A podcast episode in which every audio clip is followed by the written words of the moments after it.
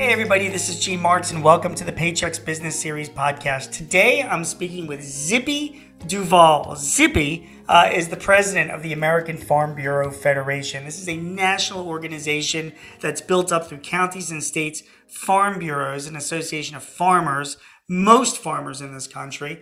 Um, so he has got his finger on the pulse of what's going on in the ag industry, a very, very vital industry that's made up of countless small businesses that affects your small business and affects us as consumers. We're going to be talking about some of the issues that they have, uh, of course, labor, inflation. Uh, we're going to be talking about right to repair as well, and also his thoughts on um, President Biden's infrastructure program as well. This podcast is sponsored by Podbean. Podbean is the easiest way to create your own podcast. We use Podbean to host the Paychex Business Series podcast. Download the free Podbean podcast app to start, record, and publish your very own podcast in minutes. Podbean provides everything you need to run your podcast, and you can record and publish episodes directly from the app on your phone. So download the free Podbean app today. That's P O D B E A N. Check it out. So, Zippy Duvall, thank you very much for joining me. I'm proud to be with you today. Look forward to our conversation.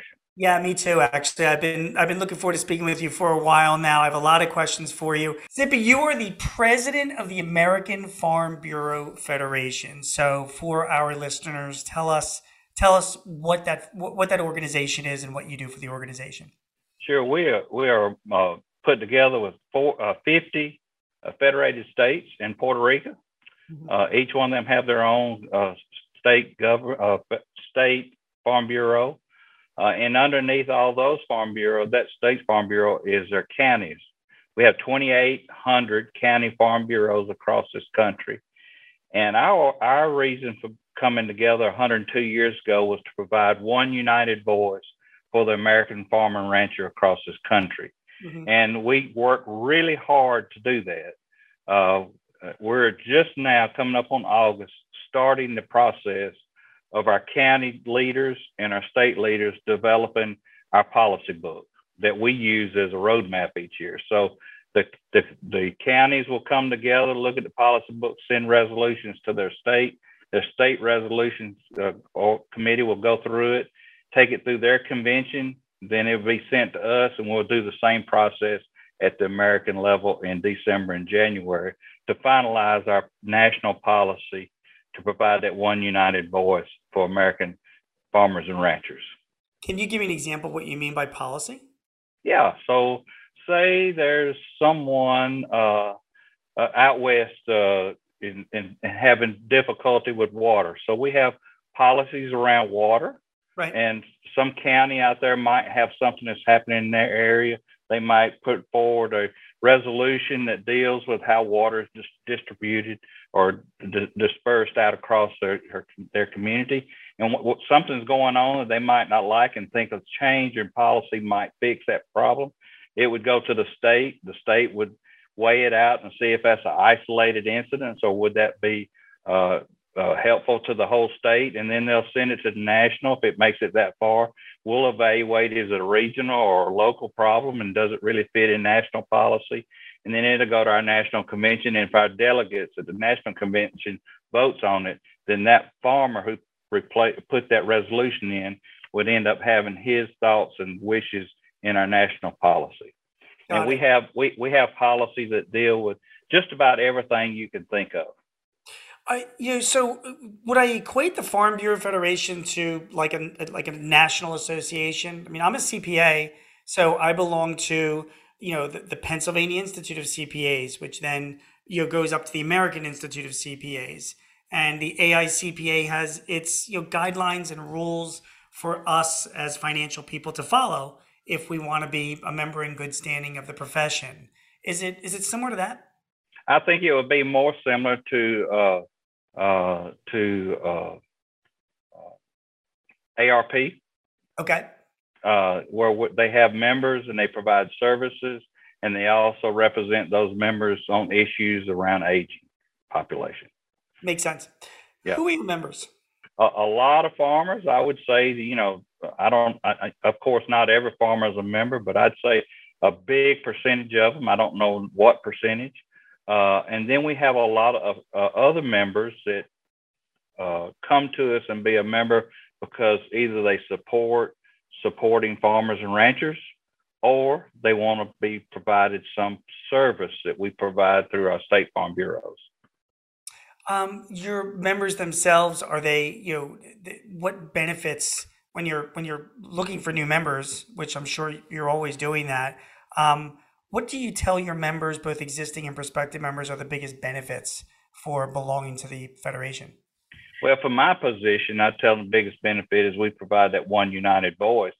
And it's not my voice, it's the farmer's voice that we provide. And we're on Capitol Hill each and every day, uh, watching their backs as policies being made while they're at home working on the farm. Uh, and then their state state organizations, which is a, a member of our of American Farm Bureau, uh, they also provide that same level of service in their state capitals.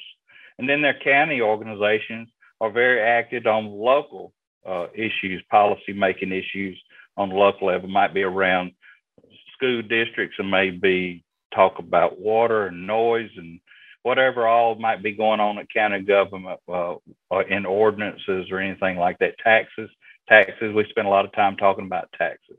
Sure, sure.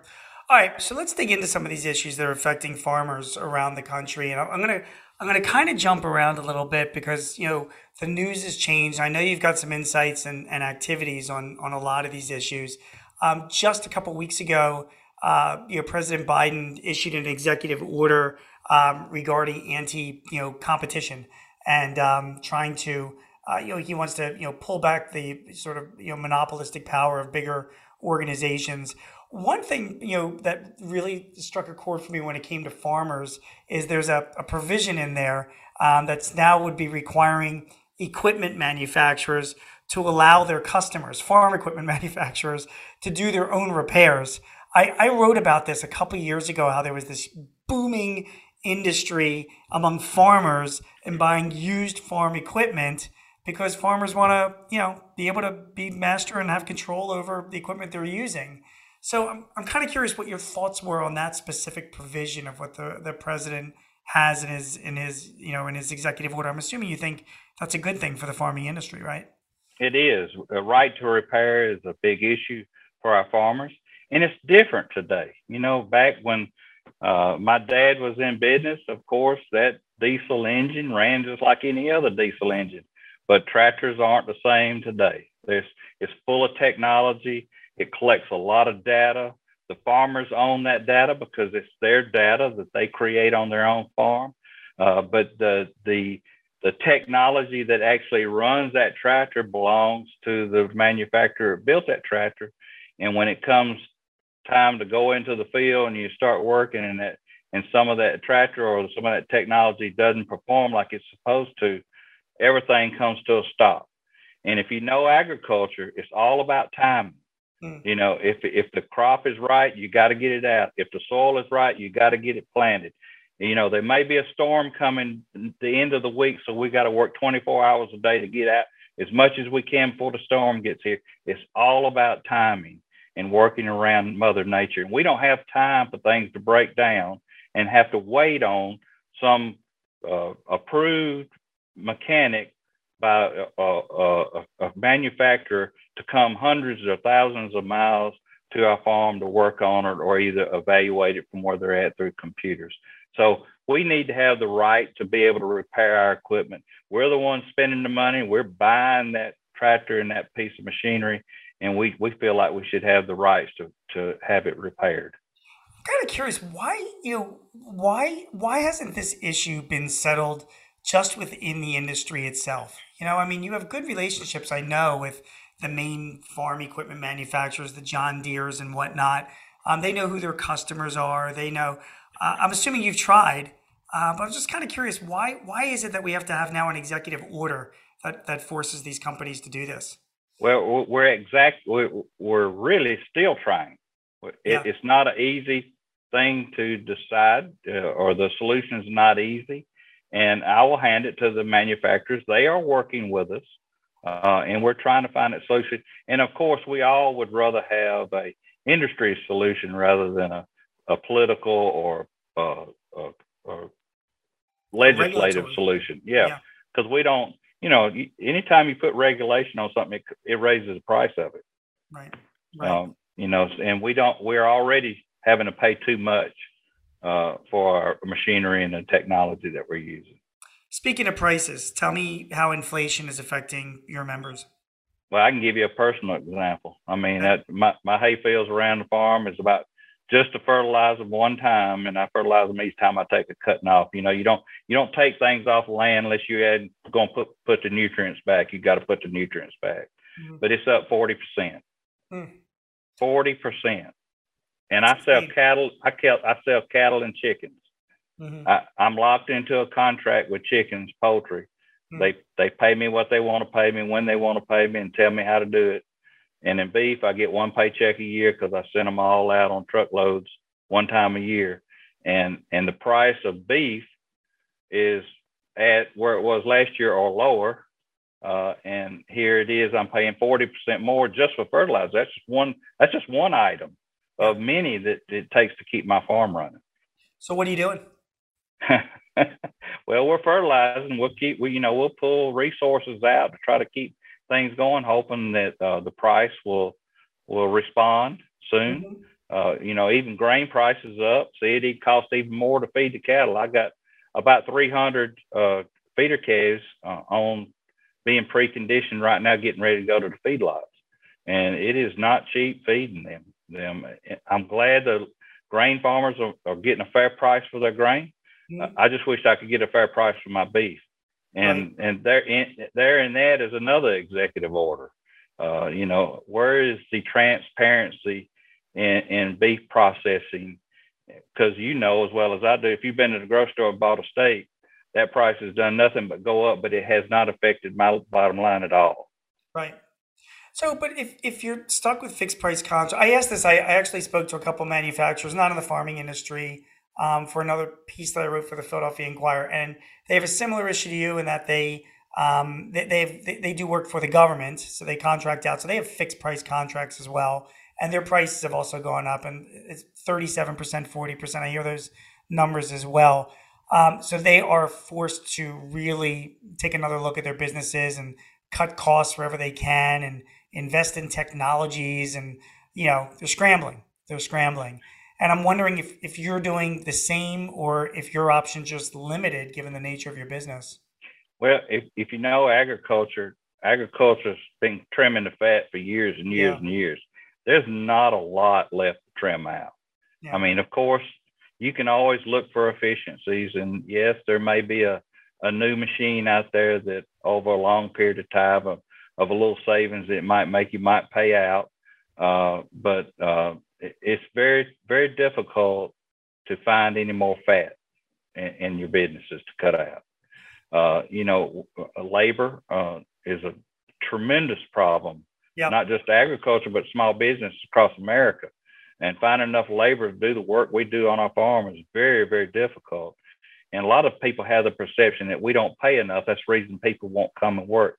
No, that's not true. I mean, if you find somebody that's good when they come to the farm and they work hard and they give you a good day's work and they think about what they're doing and they're helping you run that job efficiently, you better play them or they won't be there long. And and and most of my farmers that I know pay their people and reward them very well and really want them to have buy-in into the the, the farming operation itself and and and feel the ownership in it as in the pride that that what comes with taking care of livestock and the soul. Do you think attracting labor, Zippy, to your to your businesses is is it? Do you think it's tougher now, or do you think in the future it could potentially get easier as younger workers, you know, look to maybe move away from the cities, you know, want a more healthier lifestyle, want to be out in the open, doing something with their hands, with their brains, not necessarily in an office setting. Have you seen any of that, or or has the situation gotten worse when it comes to finding good people to work in your business? Yeah, the, the situation has gotten worse. Uh, you know, no one raises their children to go back and work on somebody's farm. Right. They, they just don't do it. And we have a lot of fantastic young people that's in our agricultural schools all over America, but they get stolen away by big companies and they divert them off because because those big companies they can turn enough profit to pay their people really well and they don't have to work outside in 95 degree weather and be dirty and and and deal with all the things that mother nature throws at them and and they're you know they come to work and they work hard they're going they're going to get paid. Well in agriculture it's not that easy.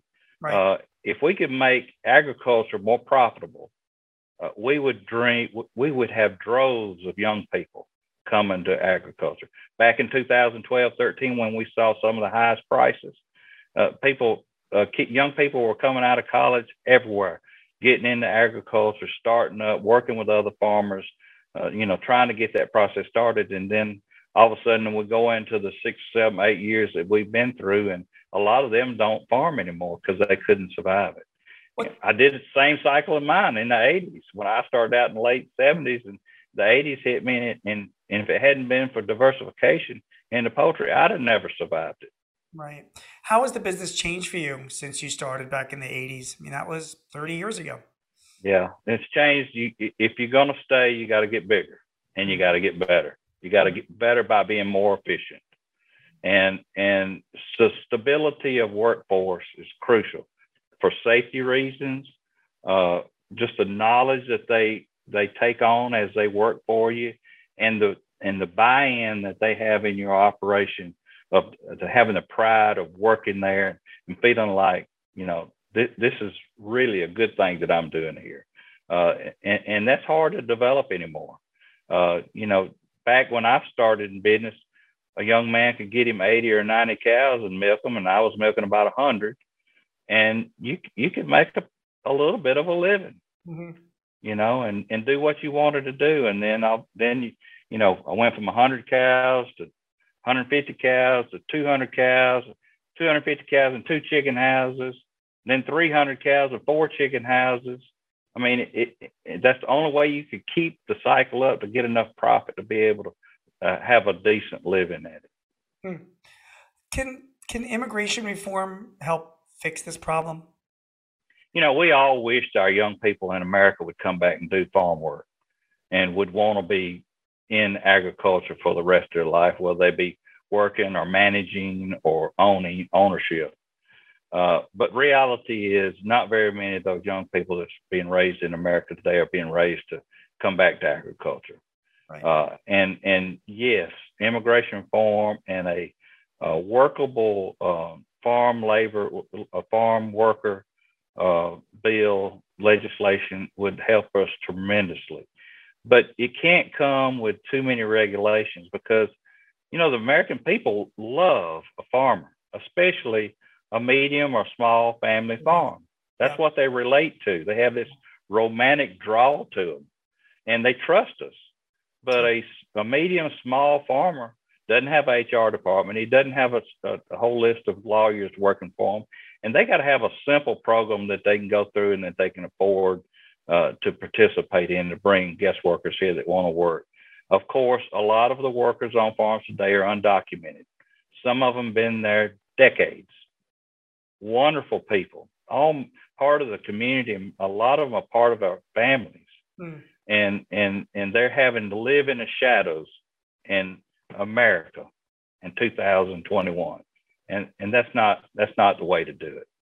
There needs to be a fix, give them some type of adjustment status where that they could stay here and work and provide a living for their families and be able to go back and forth and see their families if any of them still have any family in their home country. Uh, we need workers year round. The guest worker program we have right now for agriculture only provides seasonal work a lot of our farmers work year round, dairymen, livestock people, mush, mushroom growers. I mean, I could just go on and on and on of the farms that do year round work, and we don't have any resource, any any labor uh, that comes from outside of the country to do that illegally.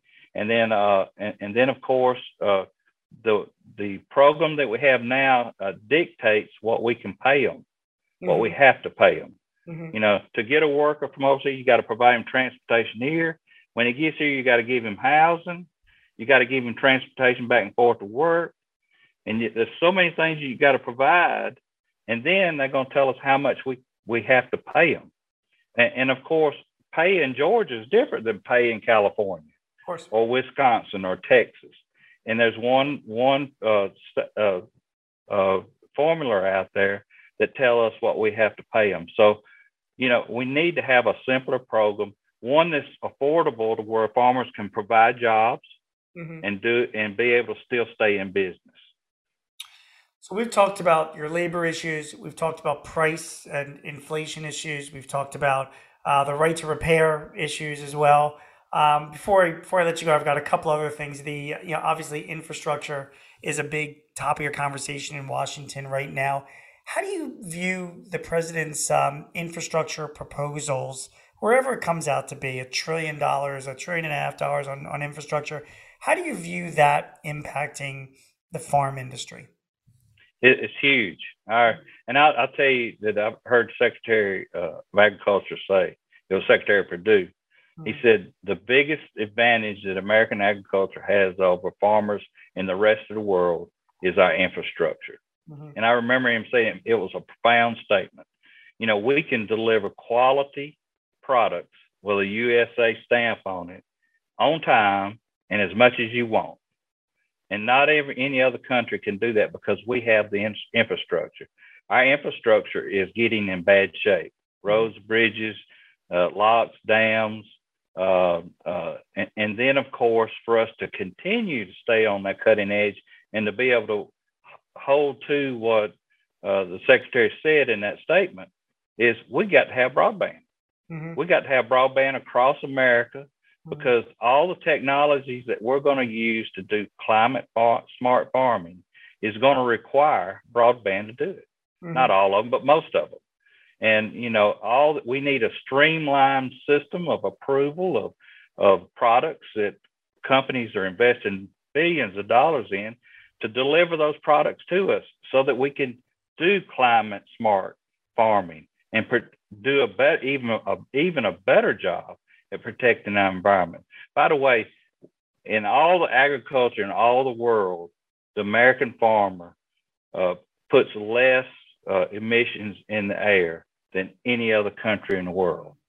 And now we get badmouthed by other countries, but we're really leading them in the right thing to do to protect our our our, uh, our environment. Way, our, our, emissions reductions are by far, um, you know, ahead of every other country in the world as well over the past ten years. By that's far, ex- that's exactly right. And if you look at what we sequestered now, hmm. you know, it, it there is we're already in agriculture at that neutral mark, and we can do better. We can help other other uh, companies be able to uh, sequester some of their carbon as we move forward and use these carbon smart uh, practices right. or climate smart practices.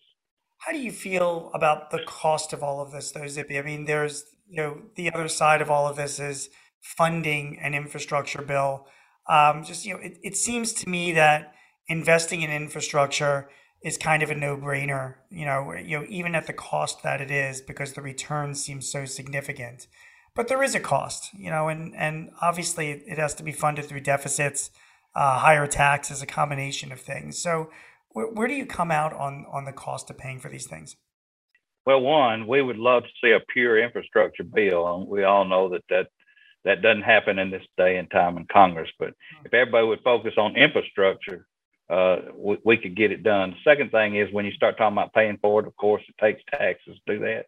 And we're very concerned about the direction that this administration is going when they start talking about doing away with stepped up basis mm. and making capital gains paid at death.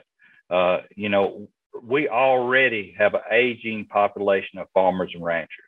Mm-hmm. And we need to find, we need to have a way to pass our farms on to the next generation because most of us have one or maybe one or a couple of our children that might want to continue to farm. We need to have the ability to pass that on and continue uh, to produce the food and fiber uh, and energy for this country. Uh, it's called food security, uh, and and if nobody nobody no everybody's aware of that because we went to the grocery store last March and re- and saw empty shelves. None of us want that to happen. So we have to find a way to be able to pass our farms on. And if they do away with stepped up basis or just push it on down the line and still let that tax liability lie within that family or that farm or whoever might purchase that farm. I mean, we can't afford to do that. It will totally destroy the ability to continue our family farms because farmers may be land rich, but they're not cash rich.